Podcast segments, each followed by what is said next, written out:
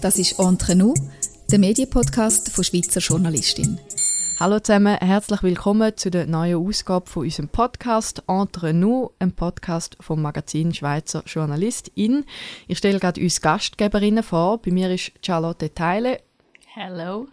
Und ich bin Samantha Zaug. Wir beide sind Co-Chefredaktorinnen vom Magazin.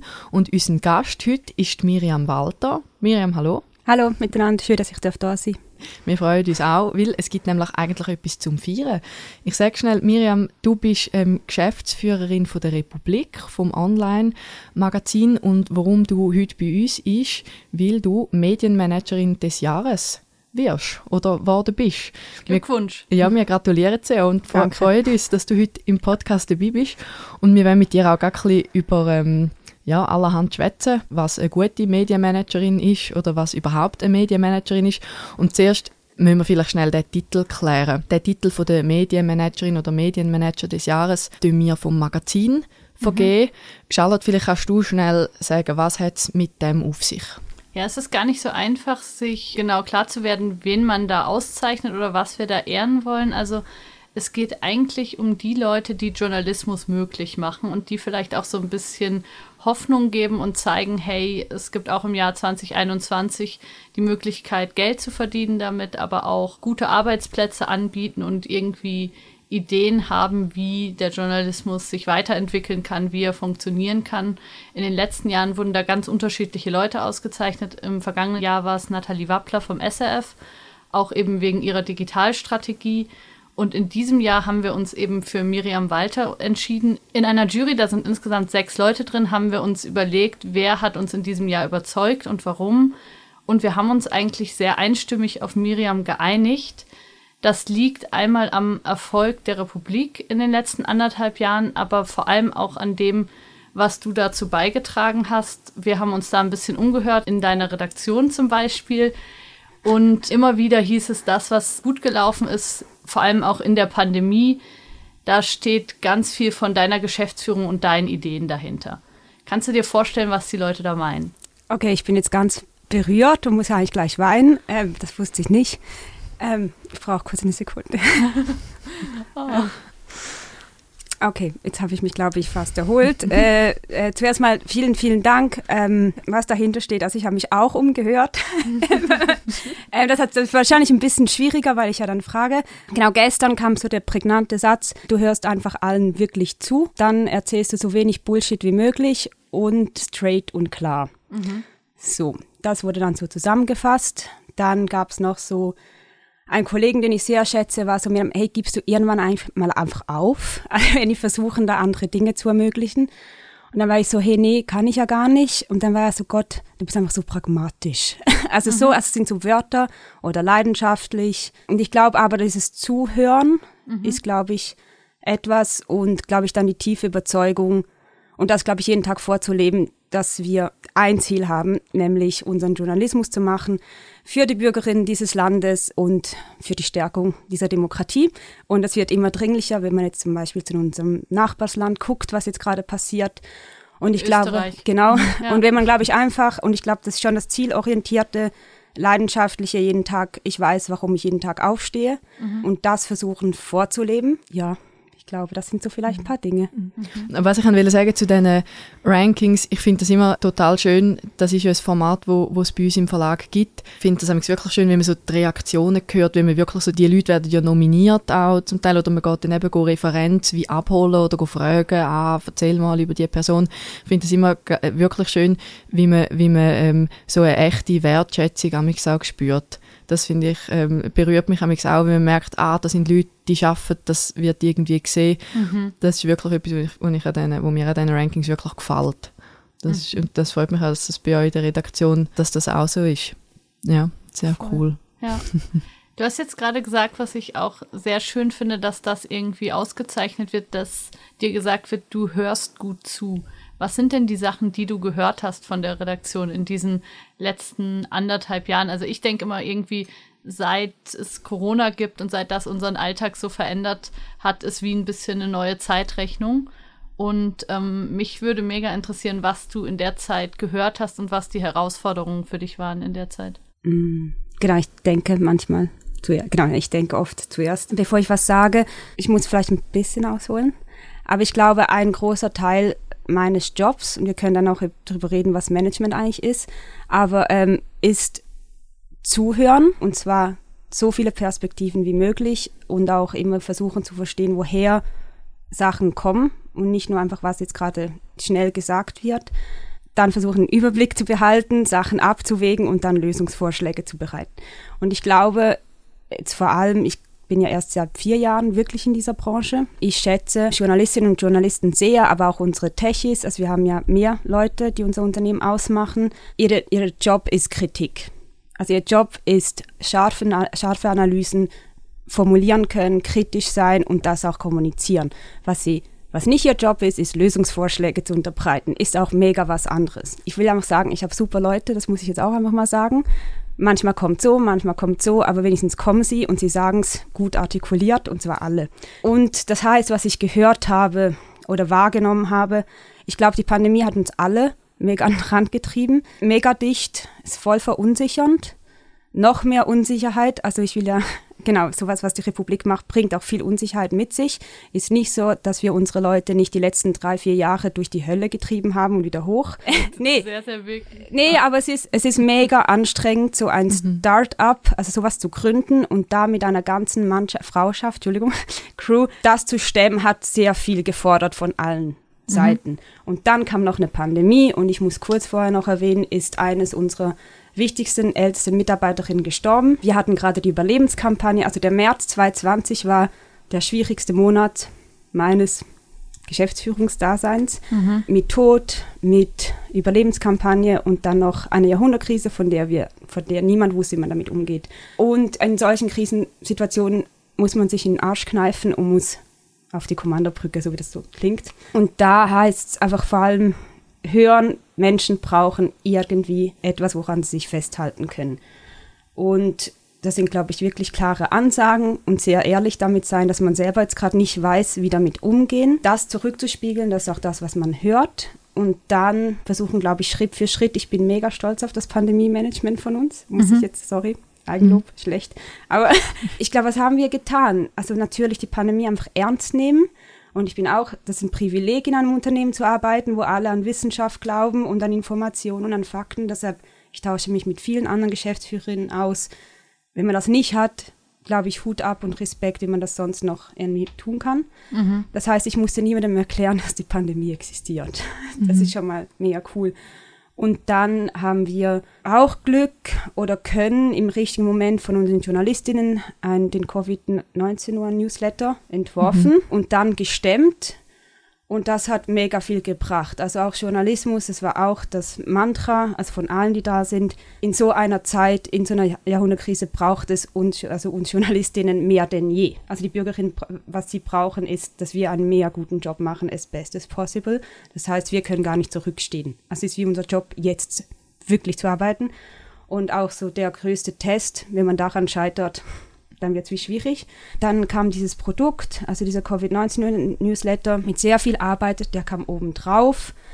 Überleistungen sind alle gerannt, die ganze Redaktion, alle Techies, auch Backoffice, alle zusammen und haben es geschafft, wie zu sagen, hey, egal was passiert, wir müssen mindestens den liefern. Mhm. Also es war wie so klar und auch so das Risikomanagement, hey, was passiert, wenn alle jetzt plötzlich Covid haben. Das war immer klar, aber wir dürfen auch in der Qualität nicht nachlassen. Dann haben wir Gruppen, wir haben eigentlich alles, wir haben Gruppen gebildet, also sofort Masken.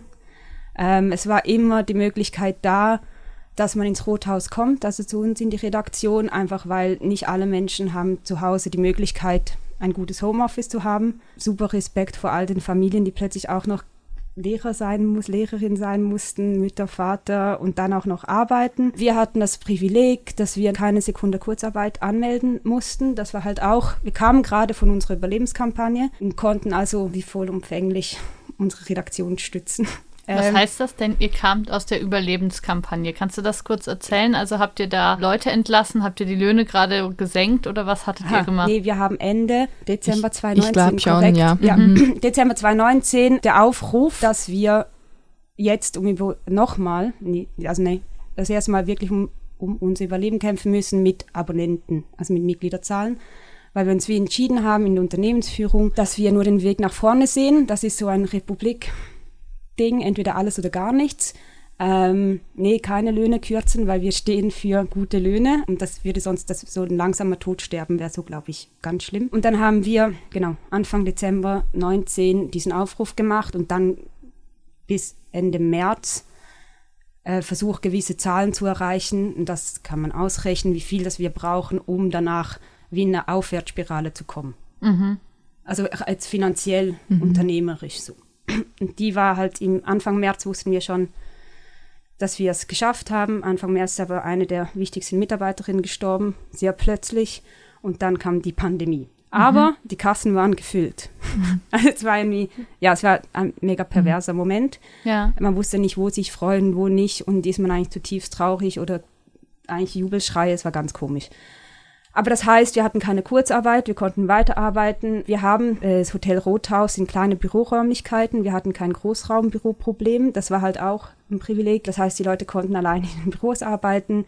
Äh, sie haben sich selbstständig in Gruppen aufgeteilt, zu schauen, hey, genau, wer kommt jetzt ins Büro und wer nicht. Es gab Gruppe A und B in der Redaktion, weil es mhm. ja nicht alle abliegen, falls. genau, also Stellvertretung gut schauen, äh, natürlich immer Masken. Ähm, genau, dann ging das so weiter, das war die erste Welle. Mhm. Dann mit dem super Erfolg vom Covid-19-Newsletter und vom Journalismus auch in dieser Zeit. Also wir konnten uns auch dauernd auf Journalismus fokussieren. Und dann hatten wir ja am 19. Juni, als die außerordentliche Lage aufgehoben wurde, war das auch der Tag, wo wir die Schwelle zum selbsttragenden Unternehmen geschafft haben. Da waren wir bei diesen damaligen mhm. 25.000 Abonnenten. Also da haben wir das erste Mal aufgeatmet und waren dann aber schon wieder, oh Gott, was machen wir jetzt in diesem Sommer? Ist es jetzt vorbei? Ist es nicht vorbei? Dann kam der Herbst. Ähm, und dann wussten auch wir, jetzt wird es mega anstrengend. Was man wie gemerkt hat, ist, viele Leute waren sehr am Anschlag, also mhm. vor allem auch psychisch. Also es, es drückt, also die Pandemie hat einfach gedrückt. Es ist dunkel, man wusste nicht, wie lang das geht. Es gibt keine Lösungen. Die Impfung war noch weit und breit. Man hat sich immer ein bisschen zweckoptimistisch gesagt, ja, ja, nach ist es bald vorbei. Auch immer wieder waren die Staffel vom Covid-19 Newsletter abbestellt. Ah, da können wir dann aufhören, vielleicht. ähm, dann, dann ging es aber weiter wieder. und es ging weiter und jetzt haben wir ja schon wieder die dritte Staffel. Und dann habe ich, und das war wahrscheinlich ein Key-Moment. Ich habe einen, wie sagt man dem, einen Coach besorgt mhm. für äh, die ganze Crew. Also einfach wie im Wissen, es gibt Dinge, die wir jetzt vielleicht gar nicht lösen können. Und dass alle eine unabhängige Stelle haben, wo sie Sachen loswerden können, wenn sie was bedrückt. Genau. Mhm. Wenn sie nicht. Das war, ich glaube, das waren so mhm. Maßnahmen. Hey, und also als Managerin, man muss einfach da sein in so einer Situation mit Leuten spazieren gehen, sie ernst nehmen, mhm. wenn sie nicht mehr können, nach Hause schicken. ähm, ja, so. Ich finde ich find, äh, total interessant, wie du das schilderst, weil wenn ich an Medienmanager oder Medienmanagerin denke, dann habe ich, oder überhaupt, vielleicht hat es mit dem Begriff Manager, Management zu tun, da denke ich so an super taffe Leute mit Anzügen und Aktentaschen und die da so Analysen machen und, und so irgendwie das Unternehmen managen und du erzählst von Zuhören und von Dasein, von, von Spazieren. Ist das irgendwie ja, ist nicht, nicht der Stil, den ich erwartet hätte. Ist das wie so dein, dein Geheimrezept? Funktioniert das einfach bei der Republik jetzt sehr gut? Oder muss man sagen, vielleicht müsste man Management überhaupt etwas niederschwelliger gestalten? Ich habe noch nie in einem Großkonzern gearbeitet. Habe keine Erfahrung, höre natürlich viele Geschichten, aber das ist wenig äh, so viel wert wie eine eigene Erfahrung. Ich glaube, ich könnte es auch nicht. Ich habe immer überlegt, ob ich das jetzt in einem anderen. Nee, ich glaube, es ist eine Art. Ich bin eigentlich Regisseurin. Ich glaube, das ist meine, mein Style so. Weiß nicht, ob der niederschwelliger ist oder nicht. Ich weiß es nicht. Also, das müsste man, glaube ich, dann anders anschauen. Aber ich glaube, ganz ehrlich, das, also in jeder Krise müssen Leute, die eine Verantwortung tragen, müssen da sein. Und wenn man das nicht ist, sorry, macht man einfach einen schlechten Job. Ähm, sich hinter Aktenbergen zu verstecken und so, das ist, das ist, in der Krise ist was anderes gefragt und wir leben gerade in einer Jahrhundertkrise. So, ich bin auch lieber nicht auf der Bühne und gucke mir Dinge einfach an. Aber ich glaube, das ist das und und dann hat es vielleicht mit Alter zu tun oder mit meinem, wie ich halt so bin. So. Wie alt äh, bist du? Kannst du das genau, kurz sagen? Genau, ich bin 34. Ja. Woher ich komme, was ich pflege und ich habe auch ganz viele Businesskleider zu Hause. Wenn ich sie anziehen muss, ziehe ich sie schon an. Ja, ich weiß nicht, ich weiß es nicht. Ich weiß auch nicht, ob das alles, ich glaube, es würde nicht funktionieren, im Großkonzern so zu leiten, wie ich das tue. Glaube ich. Ähm, ich kann aber auch sagen, aus Erfahrung, wenn Menschen versuchen, bei der Republik sowas anders, also so klassischer so Managerial, ja. dann äh, funktioniert das nicht so. Okay. Also unsere Leute sind ziemlich unbarmherzig. genau. So. Okay. Gibt es Vorbilder oder Theorien oder Sachen, die du spannend findest, wo du sagst, das hat meinen Führungsstil geprägt oder da habe ich viel draus mitgenommen oder ist das einfach deine Intuition, deine Erfahrung im Kulturmanagement? Was ist das? Ja, ich habe mir das überlegt. Also ich habe Anfang 20, ähm, genau, ich bin eine mega Streberin, ich muss alles lesen, natürlich. Ähm, habe ich Anfang 20, glaube ich, sämtliche Managementliteratur reingezogen, die irgendwie gerade vorhanden war, auch in unterschiedlichen Kulturkreisen. Aber dann, wie immer, und das ist aber so ein bisschen mein Leben, ich höre am meisten auf meine Kolleginnen. Also ich hatte länger Mentorinnen, aber je älter ich wurde, war mir klar, ich muss einfach mit meinen Kollegen, das sind meine besten Lehrerinnen. So. Und jetzt habe ich keine Theorie, die ich verfolge. Ich glaube auch, Management ist Praxis. Ich habe gerade gestern mit einem Mentor gesprochen und dann haben wir darüber geredet, Managementschulen, Unternehmerschulen, irgendwie, nee, und wie denn was. Genau, also, aber wer mich inspiriert, also Caroline Emke, obwohl mhm. sie keine Managerin ist, haben mir sehr mhm. viel über Management beigebracht, wenn man sie liest. Äh, Hannah Arendt, Vita Activa und dann zum Beispiel Caroline Emke, ein sehr prägender Satz, und das ist das mit dem Zuhören, ist, ich weiß nicht, ob ihr ihre Rede gelesen habt, aber so, so sieht etwas aus einer anderen Perspektive aus. Und das hat ja damit zu tun, dass man sich immer versucht, auf neue Perspektiven einzulassen und wirklich zuzuhören und neugierig zu sein, auch mit eigenständiges Denken. Da merke ich manchmal, es wird zu viel nachgeplappert, anstatt wirklich versuchen, einen eigenständigen Gedanken zu formulieren. Das muss man schulen. Und bei Vita Activa ganz klar die Prämisse, und das gehört, glaube ich, auch zum Management, ist einfach immer wieder aufstehen. Man wird tausend Fehler machen, man muss einfach wieder aufstehen und versuchen, konstant das weiterzugehen. Genau. Und dann gibt es einen klassischen Heiner Müller-Satz, der mich mein Studium lang begleitet hat, ist, macht Fehler und macht sie schneller. So. Und ich glaube, das muss man auch lernen und das habe ich auch in der Medienbranche, hat mich das schon, oder auch bei uns, ich glaube, eine Fehlerkultur, also es ist okay, Fehler zu machen. Man muss einfach schnell daraus lernen und versuchen, sie nicht mehr zu machen. Aber ich glaube, wir lernen ja nur durch Fehler. Menschen, also, oder ich lerne am besten, wenn ich Fehler mache und dann versuche ich sie nicht mehr zu machen. Ähm, genau, aber das sind so meine drei prägenden, glaube ich. Mhm. Sind keine Managerin im klassischen Sinne. Ich finde das sehr spannend, weil Samantha und ich haben auch viel darüber gesprochen, über so Fehler bei der Republik. Da hat sich ja auch die Schweizer Medienbranche, glaube ich, sehr obsessiv damit beschäftigt, zu sagen, was läuft bei euch alles falsch. Und wenn dann tatsächlich was nicht geklappt hat, da hat man gesagt, da seht doch, wir haben es euch dann von Anfang an gesagt, ich erinnere mich so an diese rotierende Chefredaktion, die, glaube ich, wie die Jahreszeiten irgendwie abwechseln sollte und so Sachen, die man dann auch relativ schnell korrigiert hat. Was würdest du da sagen, was sind die Dinge, die falsch gelaufen sind, von denen ihr viel gelernt habt? Und was sind vielleicht die Sachen, die sehr lange gedauert haben, bis man die korrigieren konnte?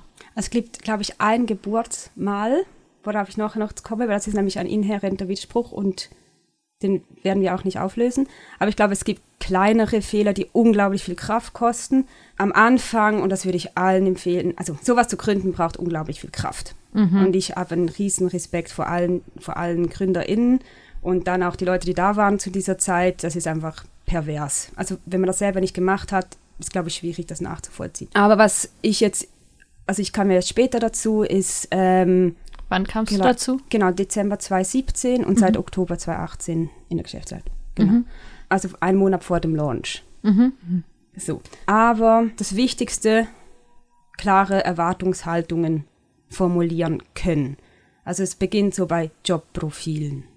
Und ich weiß, es klingt jetzt sehr banal, aber ist es nicht. Sich zu überlegen, wo wird was entschieden und vorher, nicht wenn schon alles gelauncht ist. Wenn man was launcht, dann ist einfach Chaos.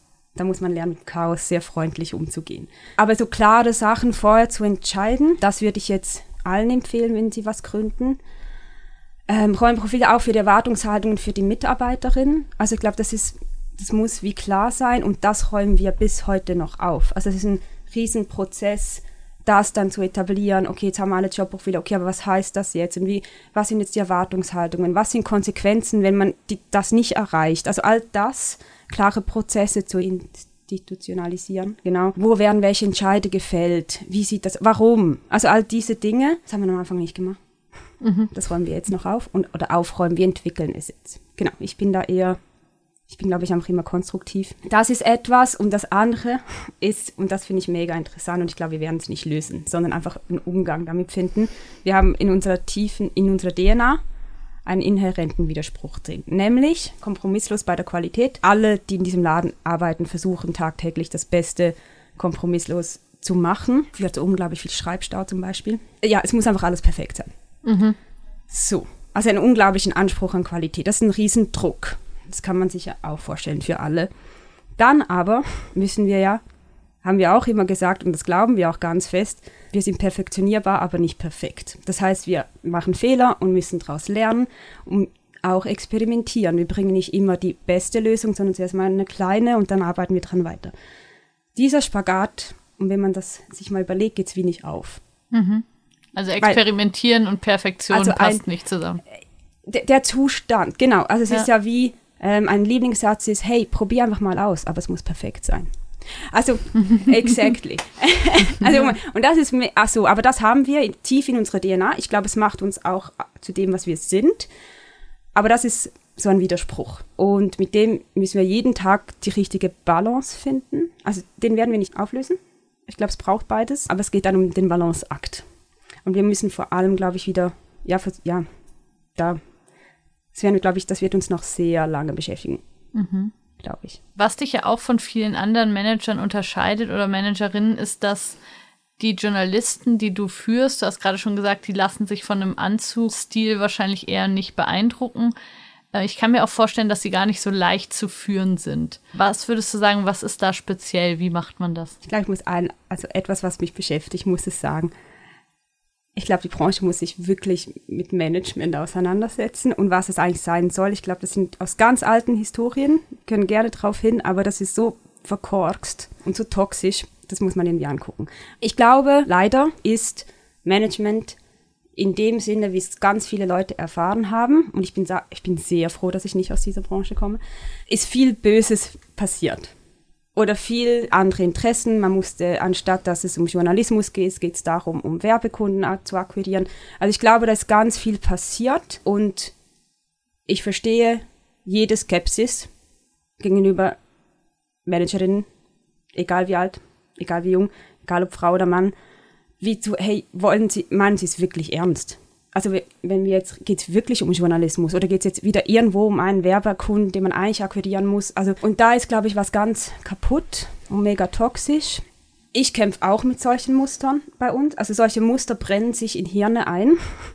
Und man kann nur, und das ist einfach meine Überzeugung, nur versuchen, konstant vorzuleben, dass es nicht so ist oder dass es anders geht. Es braucht unglaublich viel Geduld und Ausdauer. Ich liebe es auch, wenn dann immer Ko Kollegen kommen, ach, wir haben das jetzt so Management-Bullshit. Und dann bin ich so, okay, jetzt muss ich mir was anderes überlegen. Aber das braucht Vertrauen, also so wie die wichtigste Währung für ein Medien, für ein Medium Vertrauen ist, für die Leserinnen und Leser ist es auch nach innen. Und das geht nur ja, mit, mit so klar und ehrlich zu sein und nicht versuchen, irgendwas zu vernebeln und also ich glaube, so dieses Bullshit-Bingo von Management, da hat sich auch die Management-Schule wirklich irgendwo hin verrannt. so schwierig. Genau, und ich glaube, ich glaube, Anzug ist ja nur eine, ist ein Symptom von, wie man sich jetzt das so korrekt vorstellt. Und es ist auch fair enough. Ich, wenn ich an einer Konferenz bin und überall soll, sind Anzüge, lege ich auch an. Also ist halt der Code. Mhm. Dann versteht man sich vielleicht besser, wenn man gleich angezogen ist. Ich, sowas. Und bei uns haben wir keinen Dresscode, aber wir ziehen uns alle dann an, wie wir, so. Ähm, wenn ich ganz nervös bin und in eine Rede halten muss, dann ziehe ich auch gerne eine Bluse an und schminke mich oder so. Also, es dir Sicherheit gibt. Ja, irgendwie sowas. Also es hilft. Es ist ein Kostüm. Das habe ich natürlich wahrscheinlich ganz früh gelernt. Man zieht sich was an und dann gibt es einem irgendwas. Sicherheit. Mhm. Oder eine Rolle. Eine Rolle. Ich glaube, es braucht so ein Rollenbewusstsein. Ja, aber ich weiß ja auch, oder habe ich gehört, ich kenne wirklich keine anderen Redaktionen. So bei großen, da haben ja die Journalistinnen auch Anzüge an und Hemden. Mhm. Ja, klar. Logisch. Ja, eben. Also ich meine, sie sind ein Dresscode.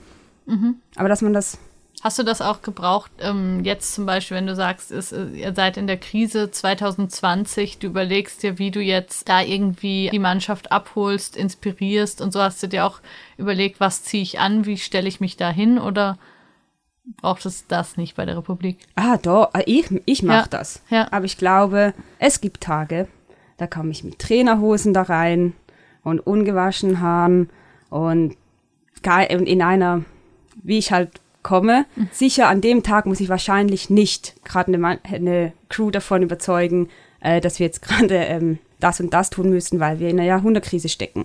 Nee, was ich gerne mache, also ich habe eigentlich immer irgendwie Hosen, Jeans, aber eine Bluse ziehe ich gerne an. Dann fühle ich mich managerialer. ich weiß es nicht. Äh, oder sicherer, aber ich glaube, es gibt so, so einfach mit dem zu spielen. Also ich habe, glaube ich, auch, aber das hat äh, mit meiner Vergangenheit zu tun, gelernt, damit zu spielen, wie ich mich inszeniere, für welchen Zweck. Und ich mache das sehr bewusst.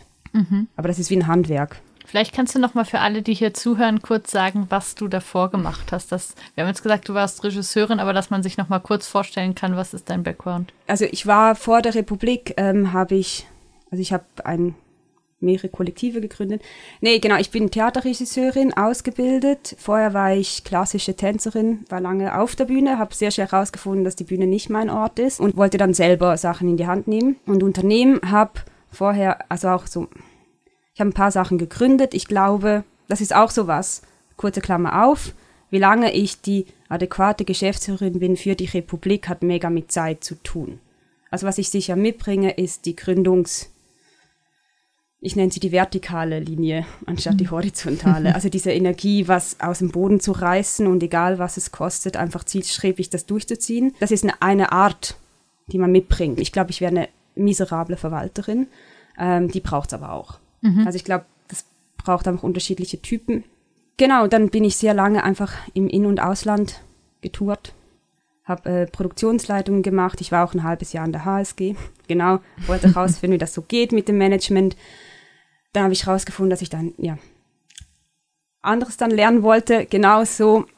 Also du hast Äh, studiert an der HSG. das ein halbes. Jahr. Ein Semester Ich hast du dachte- was studiert. Genau, ich komme ja aus einer Großunternehmerfamilie auf der einen Seite und auf der anderen Seite aus einer Metzgersfamilie. Mein Vater war dann aber an der UBS äh, Manager und dann wollte ich, nachdem er gestorben ist, rausfinden, ob ich das jetzt auch machen muss, will. Dann bin ich an die HSG, dann habe ich rausgefunden, das ist nicht so mein Ort, dann bin ich nach Paris, ähm, bin jetzt aber trotzdem im Management gelandet.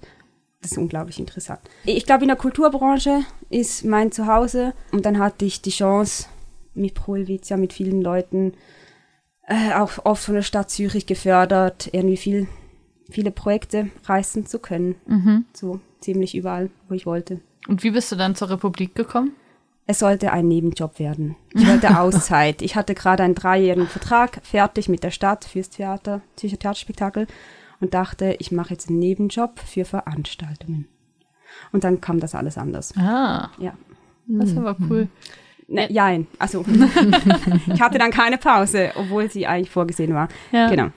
Aber das geht wahrscheinlich vielen bei der Republik so, dass sie so sagen, ja, einerseits cool, andererseits arbeite ich seit drei Jahren wie bescheuert, oder? Ja, ich glaube, ich glaube, das würde ich bei allen so denken. Ja. Wir haben ja jetzt gerade, nachdem wir diese Jury-Sitzung hatten und gesagt haben, okay, wir wollen Miriam auszeichnen, kam als nächstes die Nachricht, dass ihr jetzt in diesem Jahr 1,1 Millionen Gewinn macht und das, oder ist das richtig? Überschuss. Überschuss. Was heißt das? Ist das was anderes als Gewinn? Das hat mit unserer Organisationsstruktur zu tun, mit ähm, die Mitgliederbeiträge werden als Kapitaleinlagen verbucht. Aber das ist betriebswirtschaftlich, deshalb reden wir vom Überschuss. Okay, das heißt also, ihr Aber- nehmt das mit quasi. Es wird nicht ausgeschüttet, sondern ihr nehmt es Ich glaube, mit. ich hatte gerade ein Interview mit einem anderen Journalisten. Sehr einfach, wir haben 1,1 Millionen mehr eingenommen, als wir ausgegeben haben. Okay, good for Deshalb you. kann man Gewinn sagen. Ja, sag Gewinn. Ist okay, aber genau. Okay. Verstehe. Wie wichtig ist denn Geld bei der Republik? Also erstmal, wie ist das bei euch denn so, dass gefeiert wird? Wie sehr überlegt ihr jetzt, was machen wir mit diesem Geld oder gibt euch das erstmal nur Sicherheit? Was macht das jetzt mit euch? Also zuerst hat es gemacht, dass wir unser Budget erhöhen können. Bei uns super relevant, es werden keine Renditen ausgezahlt, es geht eigentlich alles zurück in den Journalismus. Genau, wir haben unser Budget erhöht um eine halbe Million. Da vor allem, wo wir investieren, mussten und verstärken. Also wir sind immer noch, oder ein Teil meines Jobs ist ja auch immer rauszufinden, hey, wo fehlen noch Ressourcen, wo muss man es besser allozieren und auch organisieren, wo braucht es eine Effizienzsteigerung, also, also all diese Fragen. Da investieren wir jetzt. Wo ist das zum Beispiel? Inlandredaktion haben wir jetzt gestärkt und also mit Bundeshaus und Tech-Team, ähm, was bei uns sehr, sehr viel macht. Das unterschätzen auch immer Leute. Ähm, genau. Und da geht es auch darum, Boden für Innovation zu legen. Und ich habe das erste Mal eine Assistentin. Hurra! ja, das ist krass. Äh, muss ich aber auch noch lernen, mhm. wenn man das vorher so alleine gemacht hat. Was macht die? Das finden wir jetzt noch raus. Äh, nee, Ziel ist, ähm, genau, ich habe ein Pensum von 140, wenn nicht mehr Prozent. Das muss runter. Äh, das ist nicht gesund. Äh, auch für alle Managerinnen, die das Gefühl haben, das ist gesund, ist es nicht. Und viel, sagen wir, helfen im organisatorischen, administrativen Bereich, weil ich noch sehr fest, und das hat mit Gründung und Anfangszeit zu tun, sehr im Alltag noch drin bin. Und jetzt ist wie das Ziel, dass sie mehr Alltag übernimmt und ich wie die größeren strategischeren Geschichten, Fundraising, ähm, Netzwerken. Ähm, genau. Also diese Organisationsentwicklung, all die Tage, die sonst, also genau. Und Alltag frisst unglaublich viel Zeit und Hirn. Mhm, klar. Mhm. Du hast jetzt gerade Fundraising gesagt, das finde ich spannend. Ich denke mal, ihr kriegt euer Geld von den Abonnenten. Das ist noch eine zweite Einnahmequelle oder was ist das? Nein, also Fundraising ist ja immer versuchen, irgendwie Investoren, neue Investoren zu holen oder ähm, Stiftungen oder auch mehr Spenden, so von Privatpersonen. Ich glaube, genau, bis jetzt hatten wir es bei, bis zu der Überlebenskampagne, war ja wie, wir brauchen Geld, weil sonst können wir keine Löhne mehr auszahlen. Also auf dem Level, also reaktiv. Mhm. Am Anfang haben wir es gebraucht, um überhaupt, das waren ja auch die Gebrüder Miley, für das aller initiale Crowdfunding 2017 mit den Abonnenten und das zusammen hat dann sozusagen den Launch ermöglicht. Und jetzt dreht sich's wie um wir wollen wachsen, wir wollen neue Dinge ausprobieren. So, und für das kann man dann mit guten Projekten, ich kann euch auch sagen, wir arbeiten intern an neuen Investitionsprojekten, wissen aber noch nicht was, also noch nicht, ist noch keine Entscheidung. Oder man ist drin am Arbeiten und es geht, und jetzt kann man wie anders beginnen, Fundraising zu machen. Das Ziel bleibt und ist hundertprozentig aus dem Lesermarkt finanziert zu sein, ist unser Geschäftsmodell. So, aber man kann da jetzt nochmal anderes, eine andere Art von Fundraising betreiben. Mhm.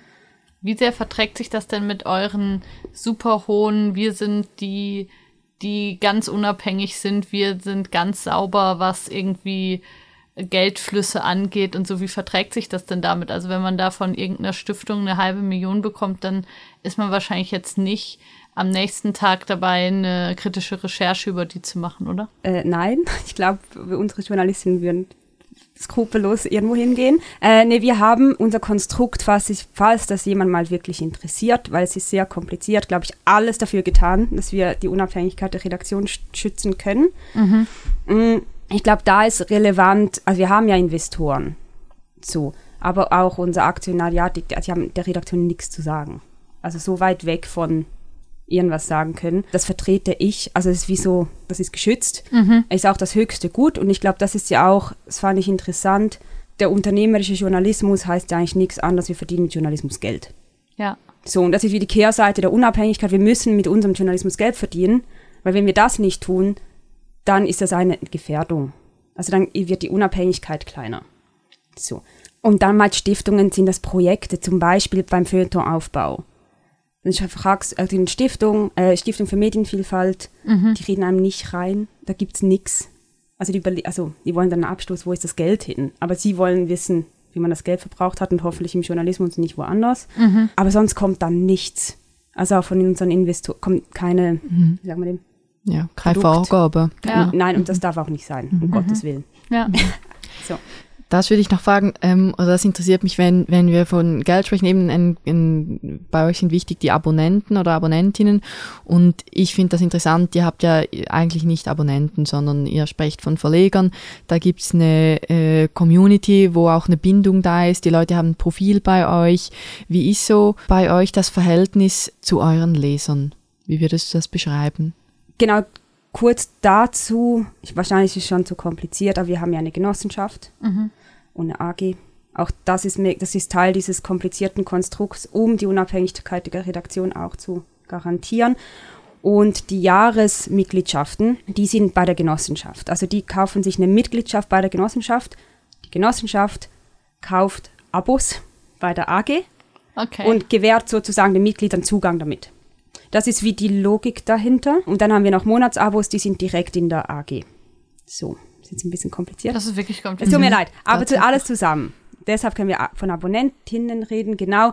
Wir nennen sie Verlegerin und das ist, ähm, hat damit zu tun, auch mit unserem Geschäftsmodell. Also sie sind ja, also wir machen nur für jemanden Journalismus, nämlich für sie. Sie sind also auch unsere Chefs. Wenn wir es nicht gut machen, dann sagen sie uns das. Und was sehr viel Arbeit war, ich glaube, der Dialog, die Dialogplattform der Republik ist super relevant, versuchen da wirklich in einen Dialog zu treten. Also was ich auch sagen kann, was lange gebraucht hat, aber jetzt sind wir da, auch für die Journalistinnen, war eine erweiterte Art von wie ein Rollenbild aussieht als Journalist. Jede von uns schreibt im Dialog mit, fragt nach, sagt Danke, also hört sich Kritik an. Und äh, weil sie unsere Chefs sind, äh, auch rechenschaftspflichtig in allem. Das, also wir haben ja auch diese Metaschiene, falls ihr es gesehen habt, der Meta-Artikel übers Budget, wie wir wo was investieren, so transparent, wie es nur geht, mit unseren Verlegerinnen zu kommunizieren, weil das schafft Vertrauen. Und dann, ja, und sie sind da. Also ich glaube, was auch passiert ist, ist in der Branche manchmal, dass man vergessen hat, für wen man eigentlich den Job macht. Und ich glaube, das ist einfach, das meine ich mit, hey, für wen machen wir eigentlich diese Arbeit? So, wer muss klarere Entscheidungen fällen können? Also, und das ist, das ist mega wichtig. Wen stellt ihr euch denn vor? Also habt ihr so jemand, den ihr euch als Leser vorstellt, als Leserin oder nicht? Aber wie nennt man diese Theorie? So Personas. Genau. Äh, nein. Habt ihr nicht? Nee, der Versuch, nee. Und ich glaube, es wurde schon immer wieder mal probiert, ist auch immer wieder gescheitert. Das ist so eine, dieses klassische Management-Ding, was wirklich bei uns nicht so funktioniert. Nee, und vor allem, es ist viel größer und ich glaube, da ist auch etwas, was die Republik ausmacht, ist versuchen, groß zu denken. Also, weil man versucht, sich fünf Personas vorzustellen, dann wird es ganz klein im Kopf. Und wir haben hier, wie viele Millionen Einwohnerinnen in dieser Schweiz? Ja, also die acht, potenziell achteinhalb. acht, genau, die potenziell erreicht werden können sollten mit Journalismus, damit unsere Demokratie funktioniert. So. Und ich glaube deshalb dieses Großdenken, nein, Personas haben bei uns nicht funktioniert, obwohl wir es probiert haben. Was wir tun, und das ist mega klein, aber ich glaube, es ist sehr relevant, wir haben bei uns im Pausenraum, haben wir äh, Screens mit Fotos, also so äh, mit unseren Verlegerinnen aus der Community mit ihren Statements und die kommen so in der Abwechslung. Die laufen den ganzen Tag an uns vorbei und was ich sehr, sehr gerne mache, abends, wenn alle weg sind, sitze ich da, gucke mir die an und lese alle Statements, die sie abgegeben haben. Ähm, das ist super interessant. Also von dem Tag die Statements quasi. Nee, das sind wie ihre Profilbilder, Okay, ihre ja. Profilstatements, genau. Aber ich glaube, nee, sie sind bei uns im Pausenraum jeden Tag. Also es sind ja, glaube ich, fast 30.000 Verleger und Verlegerinnen. Wir Ah, müssen, sind wir jetzt? Ja. Nein, wir sind noch nicht 30 Ihr seid noch nicht 30.000. Vielleicht, wenn dieser Podcast rauskommt, seid ihr es schon. Wir Nein. aktualisieren Ja. dann nochmal. Ähm, wir müssen leider schon bald aufhören, weil wir hier dieses Studio und diese Zeit für eine Stunde gebucht haben. Ich würde noch sehr gerne sehr viel länger mit dir sprechen, weil ich es mega spannend finde und das Gefühl habe, wir haben ungefähr die Hälfte der Fragen gestellt, die wir uns aufgeschrieben haben. Was mich noch interessieren würde zum Schluss ist, was ihr vorhabt, wo es hingeht. Ähm, du hast gerade gesagt, ihr wollt wachsen. Kannst du das noch ein bisschen beschreiben? Hey, das Ding ist, ich kann es nicht viel konkreter machen. Das habt ihr vielleicht im Newsletter vom April gelesen. Also was für uns ist jetzt eine super spannende Zeit, also auch als also unternehmerisch. Sch- Wie schaffen wir den nächsten größeren Sprung? So kann ich es vielleicht artikulieren. Und welche, da kann man von Innovationsprojekten reden oder Investitionsideen. Wir wollen wachsen. So, haben keine Zahl festgelegt. Also falls das eine Frage ist. Weil wir, aber vor, auch, weil wir wirklich die Überzeugung sind, dass wir mit unserem Journalismus mehr Leute erreichen wollen. So. Aber immer nur in der Schweiz. Genau, also nein, wir haben keine Deutschlandstrategie. Weißt du? äh, nein, ich glaube, die Republik war ja immer damit ausgelegt, also ein nationales Magazin zu sein mit internationaler Strahlkraft. Und das verfolgen wir auch weiter. Es gibt auch unterschiedliche Leute natürlich im Ausland, die uns auch verfolgen. Da gibt es einen tollen interaktiven Artikel dazu, wer sind sie? Da sieht man, wo die Leute alle herkommen. Hauptteil ist Schweiz, wir sind in den urbanen Städten und ich glaube, da ist das Potenzial einfach wirklich noch lange nicht ausgeschöpft, wenn man das so sagen darf. Aber die konkreten Pläne, wir sind dran. Aber man kann wie noch nichts sagen. Das ist jetzt mega mühsam. Aber es Das sind ist- Cliffhanger. Ist in Ordnung. Und ich hoffe, dass wir, keine Ahnung, Ende Jahr, Anfang Jahr konkreter werden können. Das wäre so cool, glaube ich. Was bedeutet diese Auszeichnung Medienmanagerin des Jahres jetzt für dich persönlich? Ähm, ich war überfordert. Ich hätte nicht damit gerechnet. Ich habe das wie Kollegen erzählt. Ich habe in der Kulturbranche Preise gewonnen, immer wieder so. Da wusste ich immer warum. Oder auch, es war mir wie klar, wer sitzt in diesen Juries. Ich kannte alle Leute. Ich kenne in der Branche, Medienbranche, reichlich wenig Leute im Vergleich zu vorher. Dann habe ich mir überlegt, okay, wenn jetzt die Republik nicht so erfolgreich wäre, hätte ich es nicht gekriegt. Also es wäre ja auch wieder die, so Preise kommen ja irgendwo her. Ich glaube, relevant dabei ist zu sagen, äh, ich bin nicht allein. Also ich kriege jetzt zwar diesen Preis, das ist toll, es freut mich, mega, aber es sind mega viele Leute, die das möglich gemacht haben. Unterschiedlichste Führungskräfte, ein Wahnsinnsteam, ich muss es sagen, ein anstrengendes Team, hardcore, aber mein liebstes Team. Also es ist ein mega Bereicherung, mit diesen Menschen zusammenzuarbeiten. Genau, aber das ist, glaube ich, voll relevant. Und für mich selber, es freut mich mega genuin, ganz fest. Ähm, und was ich damit tue, weiß ich, trinke wahrscheinlich einfach mal ähm, stoße an mit Freunden und lache dann drüber. Und dann muss man es wieder wegstecken, genau, und dann wieder weiterarbeiten. Etwa so stelle ich mir das vor. Voll gut, danke vielmals. Ich würde zum Abschluss, habe ich mir noch ein Zitat von dir aufgeschrieben, wo du oh gerade gesagt hast, es hat mir so gefallen. ich finde, das ist nämlich etwas, was, glaube ganz gut ist, wo man vielleicht kann wie so ein bisschen ähm, als Essenz aus dem Gespräch auch rausnehmen. Du hast gesagt, ganz am Anfang, ich denke zuerst, bevor ich etwas sage. Sehr gut. Das hat mir, hat mir sehr gefallen und, und offenbar ist das auch ein wichtiges, ähm, ja, wichtige Komponente in deinem, in deinem Führungsstil. Wenn ich jetzt denke, das ist ein schöner Abschluss, würde Mega, ich, kann ich ja. noch mal sagen. Ja, danke dir vielmals, Miriam, bist du bei uns gewesen und ihr, die zugelassen habt, äh, danke euch auch vielmals. Schön, sind dabei gewesen, sind dabei geblieben bis zum Schluss. Macht's gut. Ade miteinander. Ciao, ciao. Danke vielmals auch euch zwei. Das war Entre nous, der Medienpodcast von Schweizer Journalistin. Herzlichen Dank an Radio Loratz Zürich.